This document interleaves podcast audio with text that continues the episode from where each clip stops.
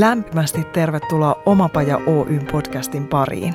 Minä olen Pia Koponen, yksi Omapajan valmentajista ja tämän podcastin emäntä. Mottonamme voisi olla tämä. Jos se on ylipäätään mahdollista, se on mahdollista myös sinulle. Oletpa hakemassa tai tekemässä töitä, oletpa missä kohdassa omaa polkuasi tahansa, tämä on sinulle. Tervetuloa mukaan! Tänään tartutaan kiinni siihen jokaisen elämässä jossain vaiheessa esiin nousevaan kysymykseen, mikä minusta tulee isona. Toisin sanoen, miten selvittää oma elämän tehtävänsä tai päästä siitä edes jyvälle, mikä ihme avuksi, jos mieli on totaalisen jumissa, eikä oikein edes tiedä mitä haluaa. Mitä se unelmointi oikein onkaan? Vieraanani on yrittäjä, kirjailija, onnellisen työelämän rakentaja, uravalmentaja Riikka Pajunen. Tervetuloa. No moikka ja kiitos Pia, kiva olla mukana tässä. Ollaan todella elämänmakusten tärkeiden teemojen äärellä tänään ja todella kiva jutella niistä sun kanssa. Ja ehkä siitä joku muukin saa iloa ja inspiraatiota luoda sitä oman näköistä elämää. Sitä me toivotaan. Tarina kertoo, että sä oivalsit sun oman elämäntehtävän taimaalaisen vuoren huipulla vuonna 2006. Mitä silloin tapahtui? Joo, mä olin lähtenyt siis maailman ympäri matkalle etsimään itseäni ja hengähtämään työelämästä. Mä olin siis saanut työuupumuksen 2005 ja sitten tota, Taimaaseen päädyin etsimään sitä omaa elämäntehtävääni semmoiseen retriittikeskukseen. Mä olin siellä viisi viikkoa ja sain niin mahtavia oivalluksia ja hyvää valmennusta holistisesti, kokonaisvaltaisesti. Ja yksi päivä vaan, niin sen oliko neljäs vai viides viikko, niin mä seison siellä vuoren kukkulalla, katselin sitä merinäköalaa ja mulla meni ihan niin kuin salamanlävistykset läpi kehon, kun mä tajusin, että hetkinen, että voisiko mun elämäntehtävä olla ihan vaan se, että mä autan muita löytämään heidän elämäntehtävänsä ja autan heitä luomaan oman näköistä elämää, että tämä oli nyt mun oman näköisen elämän yksi veto, että mä lähdin ympäri maailmaa, josta mä olin haaveillut, mutta se voi olla mitä tahansa muutakin. Kaikkien ei tarvitse lähteä ympäri maailmaa vaeltelemaan.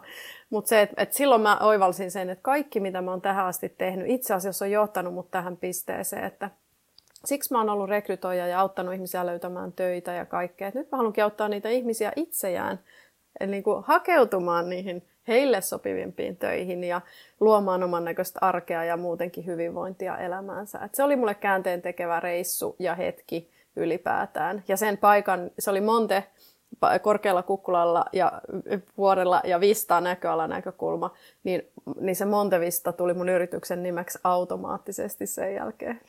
Ihana toi on jotenkin niin jopa stereotyyppinen sellainen, kun rupeaa miettimään, että jes, mun täytyy kiivetä vuorelle ja sit mä saan vastauksen, niin sä oot elänyt sen todeksi. Joo, tää on aika hauska ja niin kuin koominen ja mä tykkäisin niin, että kun eihän se kaikilla mene näin, että siis kaikilla menee niin omalla tavallaan se. Ja mullakin se oli pitkä prosessi, se vaan kiteytyi siihen hetkeen, että ei se todellakaan tullut mulle vaan annettuna helposti, että hei, tuossa on sun elämäntehtävä, rupeapa tekemään, vaan se oli aivan järjettömät kipuilut edeltänyt monien vuosien niin kuin, sellaisen vähän stressaavan työn ja monia eri kasvupolkuja, että se ei todellakaan tullut helposti. Mutta mä luulen, että koska mä olin niin kuin avoin sille, ikään kuin mä olisin huutanut elämälle, että nyt mä lähden nyt, nyt mä oon niin uupunut, että mä luovutan kaikesta ja lähden vaan niin kuin ihan vaan ympäri maailmaa etsimään itseäni, että saa tulla vastaukset, että tervetuloa, että mä en enää niitä itse näköjään keksi, että nyt vaan mä antaudun kaikelle elämänvirralle.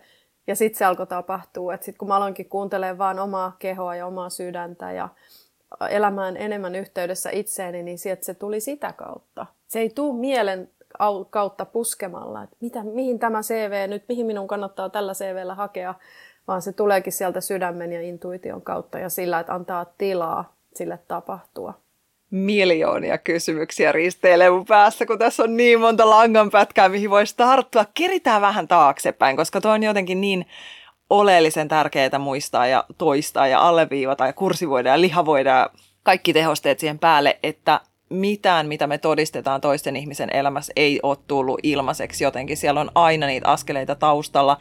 Kerro vähän sun urapolusta. Mitä, mitä tapahtui peruskoulun jälkeen? Joo, no siis mä oon ollut semmoinen moni, monipuolinen, että harrastanut paljon kaikkea lapsena ja nuorena ja tykännyt kaikesta. Ja sitten kun tuli se, että mitäs peruskoulun jälkeen, no lukioon, kun ei oikein muutakaan keksinyt. Mutta sitten mä olin partiossa ollut ja sudenpentuja mm, ryhmiä vetänyt ja muuta, niin mä en keksinyt mitään muuta kuin luokanopettajan koulutuksen. Ja mä ajattelin, no tämähän on mulle luontevin, että lähdetään tänne.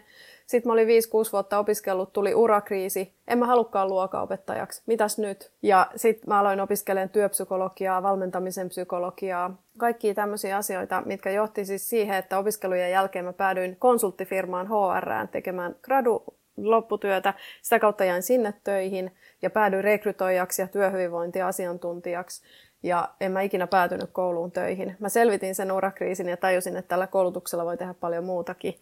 Ja sitten mä olin siellä konsulttimaailmassa haarassa ja rekrytoinnissa tosi kansainvälisissä, tosi haastavissa tehtävissä. Oikeastaan niin kuin, vähän niin kuin henkilöstöpäällikön asemassa jo todella nuorena. Ja sitten mä sain sen työupumuksen siitä, kun mä olin 6-7 vuotta tehnyt. Todella pitkää päivää ja huomasin, että osa mun vahvuuksista on kyllä käytössä, mutta se suurin kutsumus ja palo ei olekaan tämä asia. Ja sitten tuli uusi urakriisi. No mikä se sitten on? Sitten mä sain sen just työopumuksen ja lähdin maailman ympäri matkalle ja selvitin sen.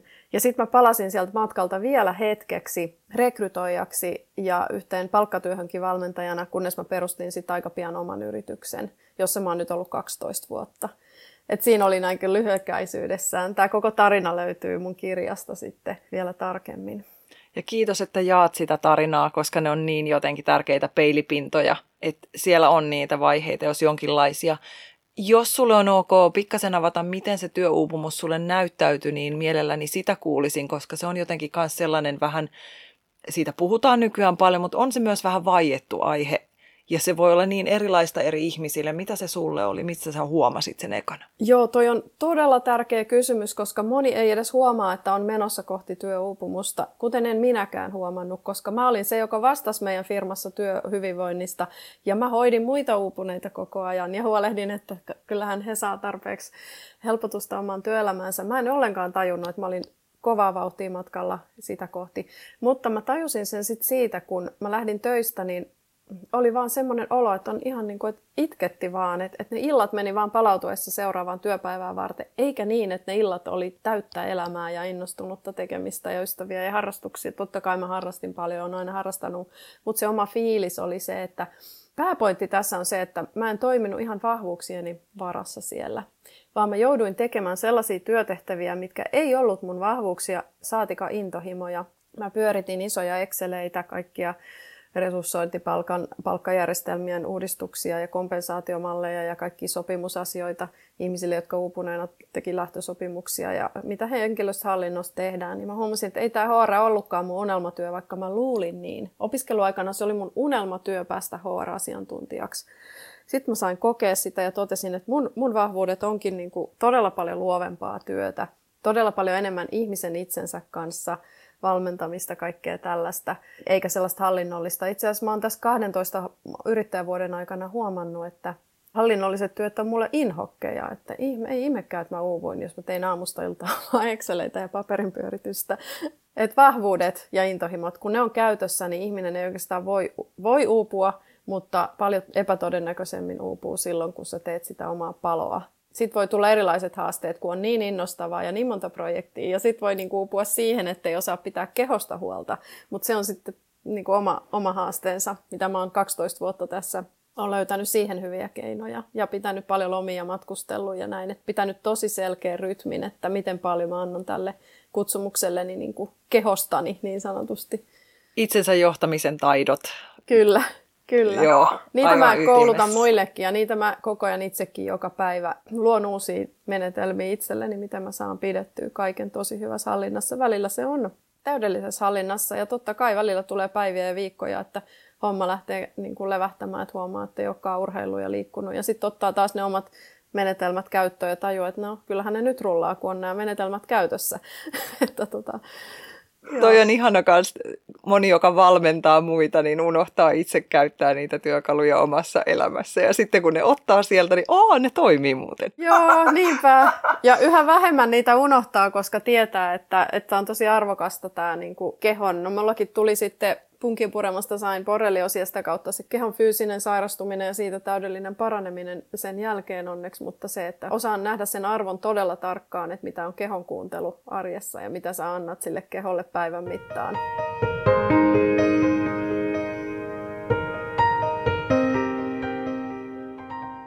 Oliko lähtö yrittäjäksi helppo? Oliko se siirtyminen sieltä palkkatyöläisestä itsensä johtajaksi oikeasti, niin oliko se helppo? Ei se ollut helppo. Se, mä en usko, että se on kenellekään hirveän helppo, tai totta kai joillekin voi olla, mutta siinä liittyy aina ne pelot, että kantaako tämä, elätänkö mä tällä itseni, saanko mä asiakkaita ja kaikkea tällaista. Mulla se siirtymä meni niin, että mä menin ensin sit aika pieneen firmaan, jossa oli vain kaksi työntekijää. Että mä toimin ensin hyvin yrittäjämäisesti palkkatyössä ja siitä oli sitten helpompi siirtymä. Mutta siinäkin mun silloinen aviomies auttoi tosi paljon ja tsemppasi siinä, että hei, you can do it. Että sä vedät tosi hyviä valmennuksia, että jos sä teet noin kaikki yrittäjänä, niin sä voit tehdä vähemmän töitä ja sulla on paremmat tulotkin. Hän niin kuin näytti sen mallin, hän oli itsekin yrittäjä, että miten se voi tehdä ja, ja näin, että, että kyllä se auttoi siinä. Ja, mutta siinä on taustalla sitten taas se, että mulle oli, niin kun, oli tullut sellainen uskomus syntynyt lapsuudessa ja nuoruudessa, että yrittäminen ei kannata, että älä, älä missään nimessä, että tee mitä vaan muuta, mutta älä sitä, että oli se, niin kuin, mitä mä olin havainnut mun ympäristöstä, kun oli erilaisia yrittäjätarinoita ympärillä. Niin se oli sitten taas semmoinen, mikä kaikillahan meillä on nämä omat uskomukset, jotka rajoittaa – ja sitten jossain vaiheessa kolmekymppisenä, kun mä menin jollekin urakoutsille tai jollekin, hän sanoi, että hei, nämä sun vahvuus- ja intohimokartat näyttää ihan siltä, että sun kannattaisi olla riikka yrittäjä, että, että, niin kuin, että pystyt toteuttamaan tätä sun visioa täydellisesti. Ja sitten mä olin vaan, että ei, en mä voi ryhtyä yrittäjäksi. Sitten hän oli vaan, että niin mikset? Sitten mä olin vaan niin, no mutta kun äh, en mä keksinytkään sit lopulta yhtään järkevää syytä. Ja siitä lähti niin se mun, että totta kai mä ryhdyn yrittäjäksi. Se oli itsestään selvää sen jälkeen. Ja hyvä, että olet ryhtynyt ja auttanut tosi paljon ihmisiä 12 vuoden ajan. Se on huikea saavutus ja onneksi olkoon siitä. No kiitos paljon. Se on ollut, ollut hyvin intensiivinen ja innostava ja välillä rankkakin polku ja en vaihtaisi päivääkään pois ja rakastan niin paljon tätä työtä tänä päivänäkin. Usein sanotaan, että epäonnistumiset ja mokattua parhaimmat opit niin uteliaana tässä tenttaan. Että mitkä on ollut sulle yrittäjänä niitä sellaisia kompastuskiviä, mistä on ollut ammennettavaa ja mitkä on opettanut sinua matkalla? Oi että, joo, niitä on paljon. Tulee ensimmäisenä mieleen sopimusasiat. Eli mä oon tehnyt niin huonoja sopimuksia eri, mitä ikinä onkaan ollut. Et sopimusasioista mä oon miet... Ja mähän en ole se hallinnollinen ihminen, joka on se, joka rakastaa vertailla pienellä präntättyjä kohtia keskenään. Niin siitä niin tulee se, että, että siitä on oppinut paljon, että kun tekee mitä tahansa sopimuksia, niin kysyy neuroottisen tarkasti kaikki ehdot ennen kuin allekirjoittaa sen. Että on menettänyt paljon rahaa sen takia ja sudenkuoppia, totta kai paljon käytännön asioita. Yksi vinkki kaikille, jotka haluaa yrittäjäksi tai muutenkin tehdä jotain uutta, niin on se, mitä mä sitten sain vinkin itsekin, tai itse asiassa jotenkin ajattelin, että mä ensin haastattelen muita, jotka on jo tehnyt tämän jutun, jotka on jo perustanut valmennusyrityksen, niin miten sudenkuoppia ne haluaisi mulle kertoa ja mitä onnistumisia. Ja mä tein sen pohjalta aika paljon silloin yrittäjyyden ekana vuonna asioita, että en tehnyt niitä samoja mokia ja se auttoi tosi paljon. Eli kannattaa mun mielestä aina kysyä muilta, jotka on jo hyviä siinä, mihin sä oot vasta menossa, niin mitä vinkkejä heillä olisi.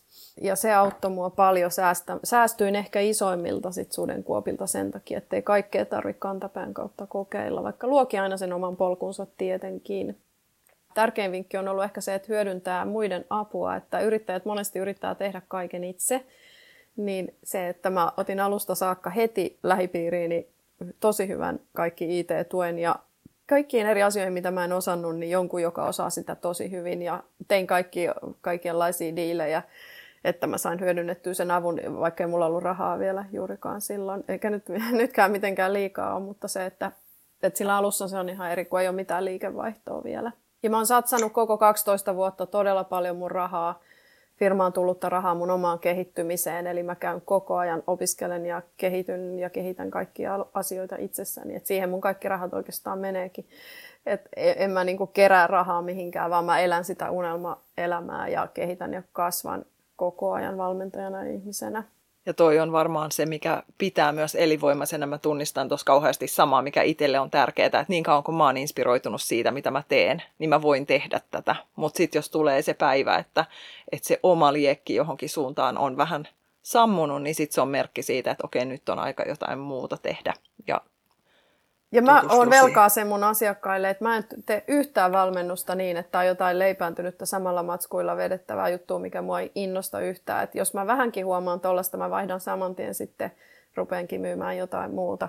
Mutta mulla on nyt nämä samat intohimoteemat kyllä pysynyt 12 vuotta, vähän aina riippuen mistä kulmasta ja kenelle niistä puhuu, mutta mä oon hirveän tarkka siinä, että mä en tee mitään, mikä mua ei aidosti innosta, koska se välittyy heti eteenpäin. Ja varsinkin valmentajilla, kouluttajilla, puhujilla mä ajattelen, että se korostuu entisestään. Ja ihmisistä on tullut herkkiä sen suhteen, että ketkä puhuu pään tasolta ja ketkä puhuu myös silleen, että kehossa soi. Ja jotenkin oma kokemus on se, että, että kaikki ne, jotka on kehouttaneet sen laskeuttaneet tavallaan sinne elämisen kokemisen tasolle, mitä he opettaa, niin siinä on erilainen soundi ja se tavoittaa eri lailla. On, todellakin. Siitä tulee se aitous ja uskottavuus ja monesti mä saankin val- palautetta, että valmentajan juttu perustuu hänen itse kulkemaan matkaan ja se on tosi vakuuttavaa, että se on siellä joka solussa se juttu, se ei ole mistään opiskeltu. Niin se on kyllä tosi, tosi, tosi tärkeää, että mä elän joka solulla sitä, mitä mä ihmisten kanssa juttelen. Moni haaveilee valmentajan, kouluttajan ja puhujan töistä. Se näyttää kauhean helpolta, mutta tämä on ehkä se aspekti, mikä siinä jää niin kuin sivuun ja huomioimatta, että niin, oletko valmis tähän ammatinvalintaan. Mulla on ainakin se kokemus, että, että naama edellä mennään ojan pohjaa ennen kuin voidaan yhtään mitään mennä yleisön eteen puhumaan. Ja juuri se, että oman kehon kokemuksen kautta joka ikinen tuuletin, jossa on sitä itseään, niin käydään läpi. Kyllä. Ja kiviä käännetään ja se on kaikkea muuta kuin sitä lavalla läpi tullutta. Joo, todellakin on. Ja musta tuntuu välillä, että kun mäkin olen niin kokenut elämässä ja yksityiselämässä tosi paljon erilaisia vastoinkäymisiä kriisejä ja yllätyksiä ja kaikkea, että jos ei mulla olisi niin vahva se mun oma uskomuspohja siihen, että mä menen rohkeasti kohti elämää sellaisena kuin se tapahtuu ja mulla on, mä tiedän, että mulla on ne keinot selvitä mistä vaan. Totta kai mä ihmisenä on todella murheen murtama välillä ja koen kaikki tunteet, mitä ihminen tuntee ja on vaikeaa välillä, mutta se, että mä oon niin, niin vahva niissä vastoinkäymisissä ollut aina. Mulle tuodaan niitä myös, on tuotu senkin takia, että mä pystyn ole, niin kuin asettuun ihmisten asemaan helpommin, kun ne tulee mulle kertomaan, että on avioerokriisissä tai ostin hometalon ja on terveys- ja talous- ja tal- kotikriisissä tai sain keskenmenon tai sairastuin kehollisesti johonkin, niin mä en niin tiedä miltä heistä tuntuu, mutta mä tiedän miltä musta tuntui silloin, kun mä koin vastaavia asioita. Ja se on ihan eri samaistumispinta kuin se, että mä olisin vaan liidellyt täällä onnellisena ilman mitään vastoinkäymisiä. Ja yrittäisin tukea ihmisiä, että kyllä se siitä, niin ei se oikein. ei, ei se, se siitä. niin. niin. Onko se niin, että elämässä nimenomaan nuo kriisit on niitä suunnan näyttäjiä? Tarvitaanko me oikeasti niitä kyntöhetkiä ja polvet ruvella asfaltilla ennen kuin me nähdään uusia mahdollisuuksia tai ollaan valmiita menee niitä kohti? Kaikillehan niitä tapahtuu, että mä uskon, että sen takia ne kuuluu kyllä elämään ja on, kuuluu tapahtuu. Että se on vähän niin kuin, että, että jos me ollaan, mä että me ollaan kaikki valoja, me ollaan tosi valoa täynnä. Mehän ei nähdä sitä valoa, jos me ollaan vaan valon ympäröimänä. Mutta sitten kun me mennään pimeeseen, me tajutaan, että me ollaan se valo. Eli sieltä sitten tajuaa sen oman voimansa, kun näkee, että on muutakin. Eli niin kuin on nousuvesi, laskuvesi, on päivä, yö, on kaikki vastakohdat, jotta ne tukee toisiaan. Mutta mä uskon, että kriisit, jos sulla on se vahvuus mennä olla yhteydessä itseesi ja luottaa elämään, niin ne kriisit ei tarvi olla niin järisyttävän rankkoja ja pahoja ja pitkäkestoisia ja vaikeita. Totta kai niin kuin niitä ei ehkä edes näe kriiseinä, vaan ne näkee vaan, että oho, tämmöinen tilanne tuli, että onpas mielenkiintoista, että lähdetään sitä tutkimaan. Ja okei, voi olla tosi paljon suruakin ja kaikkea elämän varrella ja mitä, mitä tahansa tunteita, mutta että on erilaista kykyä ihmisillä mennä läpi kriiseistä. Ja mä haluaisin tukea ja koko ajan tuen itseäni, mutta tuen myös muita, haluan tukea siinä, että vaikka tulisi mikä kriisi, niin, niin tässä ollaan niin kuin yhdessä menossa niistä läpi, että ei ole sellaista, että kukaan jäisi yksin, vaikka yksin me täällä ollaan, mutta mä haluan tuoda semmoista mehenkeä tähän maailmaan, että me voidaan tukea toisiamme ihmisyyden keskellä ja ihmisyyden äärellä. Ja kaikki tunteet on todellakin tervetulleita, että saa valittaa, saa olla surullinen, vihanen, ihan mitä vaan – ja siinäkin ollaan, että, että niin kuin, tavallaan että hyväksytään ihminen sellaisena kuin se on, mutta myös tuodaan se, että hei, että, että tästä mennään myös eteenpäin. Et mulle ainakin kriisit on ollut suurimpia suunnannäyttäjiä ja tuonut mut niin upeisiin paikkoihin niiden ansiosta, kuten tänne merenranta pikkukylään, mihin mä muutin kaksi vuotta sitten kriisin seurauksena, sen punkinpureman seurauksena. Et en olisi tätäkään unelmaparatiisi itselleni löytänyt kodiksi tätä hirsitaloa ilman sitä kriisiä.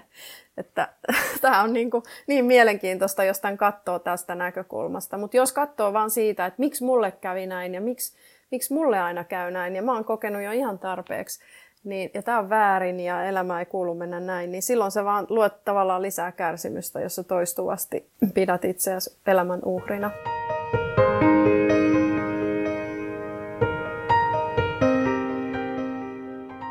Tästä tulee mielenkiintoinen asettelu tämän unelmoinnin kanssa, kun säkin sanoit, että, että nyt sä oot löytänyt sen unelmakodin, mutta sä et olisi löytänyt sitä ilman. Että tavallaan osasitko unelmoida tuosta ennen kuin se tapahtui tai tuli kohti jotenkin? En. en. O, tästä tullaan siihen, että mähän elin mun unelmaa jo Espoossa omakotitalossa. Mä olin just saanut kaiken valmiiksi. Tytöllä koulu siinä vieressä remontoitu iso talo. Mulla oli kaikki täydellisesti siellä, kunnes mä sairastuin siihen borrelioosiin ja uuvahdin siitä fyysisesti hetkeksi ja mun ystävä ehdotti, että tullaan tänne lomalle, kun ei jaksettu mennä ympäri Suomeen roundtripille, niin tullaan vaan tänne Matildedaliin lomalle. Ja mä olin, että joo, mennään ihan missä vaan saa levätä. Ja täällä mä huomasin, että hetkinen, että tämähän onkin mun on niin aivan unelmapaikka. Että täällä on järviä, täällä on meri, täällä on kansallispuisto, ihana pikkukylä ja tää on näin lähellä Helsinkiä ja Turkuun. Että täällä olisi ihana asua ja siitä se sitten lähti siitä ajatuksesta, että en mä olisi tätä löytänyt ilman sitä. Ihana, eli unelmat tulee elämällä.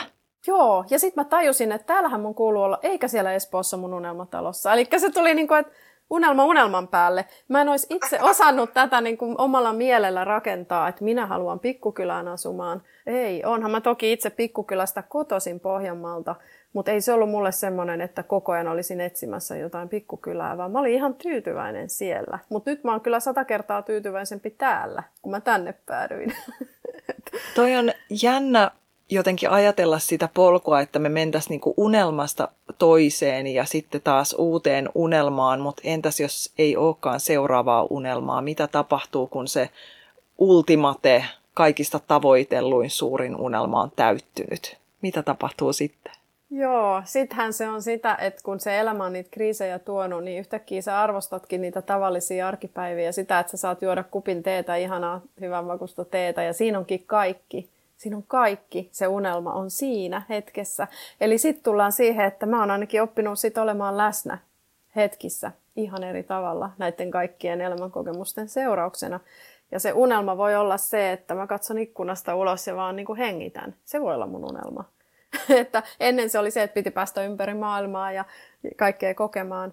Nyt mä huomaan, kun mä oon kaksi vuotta ollut täällä rauhassa, mä pidin tuossa vähän sapattiakin, kun korona alkoi ja muuta. Nyt mä oon te- vuoden tehnyt täysillä taas näitä työunelmia. Niin mä huomaan, että nyt mulle tulee se, että okei, nyt on kaikki todella hyvin. Että nyt on niinku resursseja miettiä jotain uutta taas ja uutta innostavaa, vaikka olisiko vaikka ensi talven Espanjassa hetken aikaa. Että tulee niinku voimavaroja taas siihen. Että ne on sitten sellaista ekstraa, että se, se suurin unelma on kuitenkin tämä hetki, että mä saan olla just tässä. Että se unelma ei tulekaan siitä ulkoisesta, että se siitä Espanjasta, vaan se tulee siitä, että se on mun sisällä koko ajan, mutta se on vaan semmoista ekstra kivaa, millä mä voin niinku erilaisia tapoja elää, mutta se suurin unelma elää jo mun sisällä, riippumatta missä mä oon. Ihanasti sanottu, että se kulkee mukana. Tavallaan se, jota tavoittelee, on jo tuolla. Ja siitä päästään siihen, sä sanoit aikaisemmin, että, että kun hän saa sen yhteyden itseen, ja sitä nyt puhutaan paljon, että kun teet näin ja näin, niin löydät yhteyden itseen. Mutta mistä sen tunnistaa, kun sen yhteyden on löytänyt? Mitä se sulle tarkoittaa? Se on merkittävin asia varmaan mun elämässä se yhteys itseen, että siitä tulee se pyyteetön rakkaus, mitä mä voin kokea niin kuin kaikkea, niin itseäni kuin kaikkea muutakin kohtaan.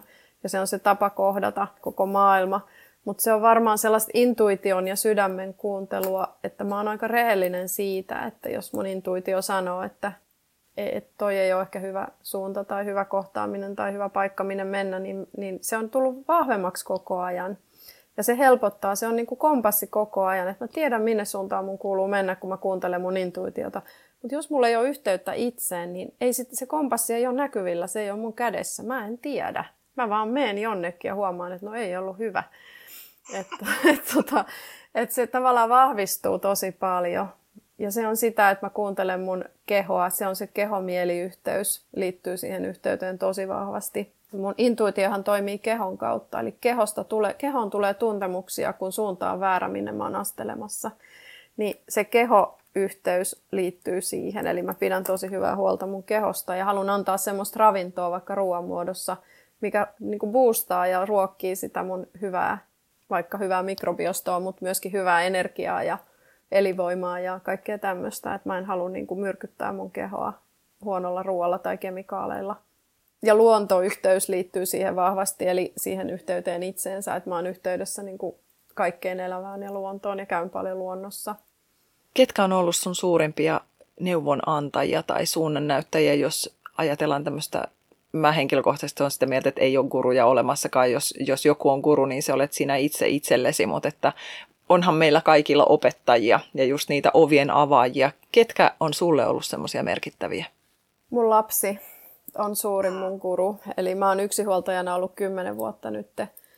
Hän on kyllä opettanut mulle elämästä niin paljon, että melkein rupeaa itkettämään, kun puhuukin tästä asiasta, koska me ollaan kahdesta eletty niin tiiviisti. Hänellä on totta kai ihana isä olemassa ja on, on niin tekemisissä, mutta se ää, arki on ollut mun vastuulla. Niin, ja me erottiin silloin, kun hän oli alle vuoden ikäinen, että hän on mun suurin kuru siinä läsnäolossa ja rehellisyydessä ja häneltä ei jää mikään huomaamatta, joten hän on pakottanut mut olemaan tosi kokonainen.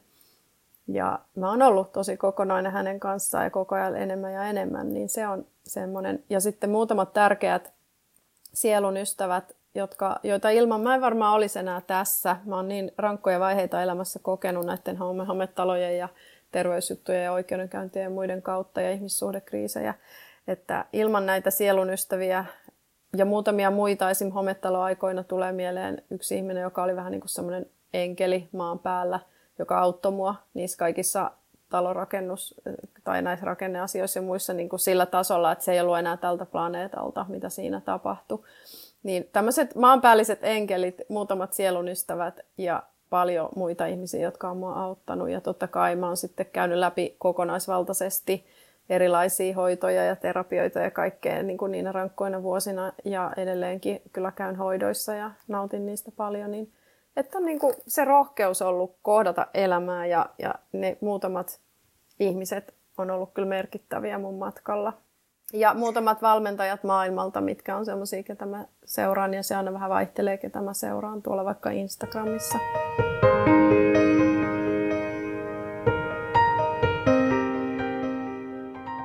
Ja sitten me puhutaan rahasta. Kun puhutaan siitä, että tehdään sitä unelmatyötä ja seurataan omia intohimoja ja tehdään jopa kutsumustyöksi koettua asiaa tai just kuunnellaan sitä sydäntä ja, ja seurataan rohkeasti ja eletään täysillä itseä kunnioittain ja autetaan toisia ihmisiä. Nämä on semmoisia teemoja, että, että huha hei, miten tähän laitetaan hintalappua. Miten sä oot ratkaissut sen hinnoittelun? Joo, ensinnäkin moni auttamistyötä tekevä ajattelee, että siitä ei saa pyytää mitään rahaa, koska sehän niin kuin on heti, ei ole sit pyyteetöntä. Että tähän liittyy paljon uskomuksia. Mulla on semmoinen tota, muutamia, muutamia valmentajia mua tässä auttanut, koska mä oon just sellainen, että mä vaan autan. Ja mä lähdin tekemään tätä yritystä sillä tavalla, että mä en ajatellut rahaa silloin. Vaikka ajattelin toki, että mistä saa niin kuin lainat maksettua ja näin, mutta että mä en tehnyt tätä ollenkaan rahaa edellä, enkä tee edelleenkään. En ole ikinä tehnyt. Raha ei ole ikinä mulle merkinnyt sillä tavalla oikeastaan mitään muuta kuin se, että se on niin kuin vaihdannan väline, että kaikki hommat rullaa. Mutta se, että jos mä olisin lähtenyt tekemään tätä rahaa edellä, niin ei varmaan olisi menestynyt yrittäjänä näin hyvin kuin oon. Mä näen menestymisenä sen, että mä rakastan mun työtä ja mun asiakkaat haluaa tehdä mun kanssa töitä edelleen 12 vuoden jälkeen, niin mä näen sen, niin kuin, että siellä on ollut edellä se intohimo ja sydämen kuuntelu ja, ja se on ollut niin kuin edellä ja unelma ja intohimo siinä vie. Mutta sitten se, että mä oon myös hankkinut valmennusta siihen, että miten mä saan tämän pyörimään niin, että mä voin olla mun pienen tytön kanssa, kun hän on pieni tarpeeksi, että mulla on tarpeeksi vapaa-aikaa, että miten mun kannattaa nämä hinnoitella ja tuotteista ja myydä niin, että, että tämä kantaa mua, että mä niin kun joudun tekemään kahta työtä tai kolmea työtä, että mä elätän itteni. Että mä oon ollut aika hyvä rahan kanssa siinä mielessä, että mä oon tajunnut kyllä sen, että, että sekin pitää miettiä kuntoon. Ja on sitten koko ajan opin siitä lisää ja on auttanut muitakin yrittäjiä hinnoittelemaan vaatimattomia, ihania ja empaattisia ihmisiä, jotka myy jotain omaa, omaa osaamista, niin on auttanut paljon hinnoittelussa ja raha-asioissa muutenkin heitä, heitäkin ihana kun tässä koko ajan toistuu se, että älä jää yksin, pyydä apua. Kaikkea ei tarvitse osata itse ja niin edelleen. Kyllä, todellakin. Et just, just, jos itsestä tuntuukin, että vaikka, ja mä autan paljon vaikka palkkaneuvotteluissa ihmisiä, jotka on palkkatöissä, niin mulla on videoitakin, palkan, miten pyydät palkankorotusta. Et nämä on mulle silleen helppoja, koska mä oon niin, äh, niin kuin, rohkea avaamaan suuni ja puhumaan asioista, että moni ei on niin kuin arka niiden kanssa, että ei kehtaa pyytää ja näin. Mutta mulla on enemmänkin se, että mä menen se intohimo edellä, että hei, että mä rakastan mun työtä, että että tämä on tämän hintasta, että, että niin kuin mielellään tekisin tätä ilmaiseksi, mutta, mutta tavallaan, että ei mulle ole ongelma niin kuin neuvotella, vaikka ollut neuvotella palkasta tai näin. Et, et mä oon opetellut neuvottelutaitoja myöskin koska mä tiedän, että ilman niitä niin ei, on vaikea toteuttaa unelmia, jos ei osaa kommunikoida ja puhua, koska siinä monien unelmien toteuttamisessa tarvitaan kyllä muita ihmisiä ja muita tahoja, jotka voi sua auttaa. Ja mä opiskelinkin rakentavaa vuorovaikutusta tuossa vähän aikaa sitten vuoden verran, eli pelkkää empaattista kuuntelua ja puhumista ja yhteyttä itse ja muihin, eli kommunikaatiotaitoja NVC-puolelta, niin niistäkin on ollut ihan älyttömästi hyötyä. Tämä rakentava vuorovaikutus on mulle niin kuin aivan yksi sydämen asia, mitä mä tuolla työyhteisöissä ja johtajillekin valmennan, että, että miten kohdataan ihmisiä erilaisissa haastavissa ja muissakin tilanteissa. Hetkissä, jolloin peilit nousee eteen ja triggerit aktivoituu. Ja tunteet on pinnassa, niin miten siinä sitten luodaan sitä yhteyttä, kyllä.